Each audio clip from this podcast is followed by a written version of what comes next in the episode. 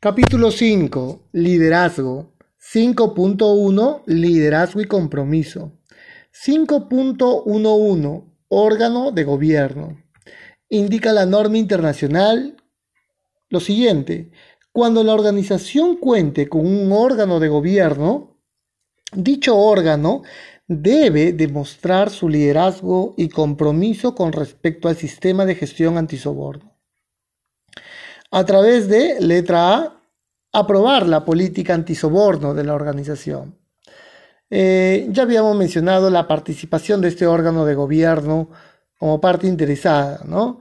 dentro de la, estructura pueden ser eh,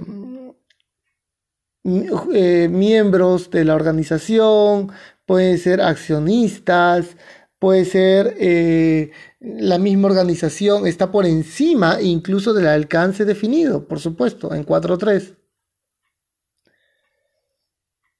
Y en ese sentido, lo que nos dice la norma es que con respecto al sistema de gestión, se debe de, ya habíamos mencionado la letra A, aprobar la política antisoborno de la organización, letra B, asegurarse que la estrategia de la organización y la política antisoborno se encuentren alineadas. Este órgano de gobierno direcciona la organización, aprueba presupuestos, asigna incluso al representante de la dirección. En una empresa familiar tal vez sean los dueños, eh, incluso la familia, ¿no? Se creó este órgano de gobierno. Puede ser gerente general el papá, pero finalmente incluso el papá él eh, de alguna manera representa, es miembro de este órgano de gobierno. Letra C. Recibir y revisar a intervalos planificados la información sobre el contenido y el funcionamiento del sistema de gestión antisoborno de la organización. Entonces, la norma, debido a que se puede ver muy afectada la organización por un caso de soborno, se invita que los accionariados, los accionistas, los dueños de la empresa, una línea jerárquica pueda revisar el contenido y el funcionamiento de este sistema de gestión antisoborno. Letra D.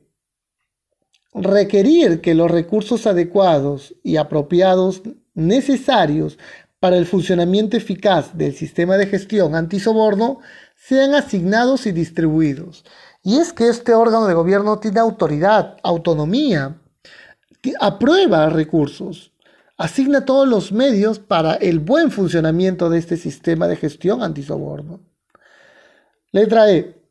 Ejercer una supervisión razonable sobre la implementación y eficacia del sistema de gestión antisoborno de la organización por parte de la alta dirección. En ese sentido, este órgano de gobierno periódicamente revisará la implementación y entrega de este sistema de gestión antisoborno, inclusive de los informes anuales que nos pueda presentar la alta dirección.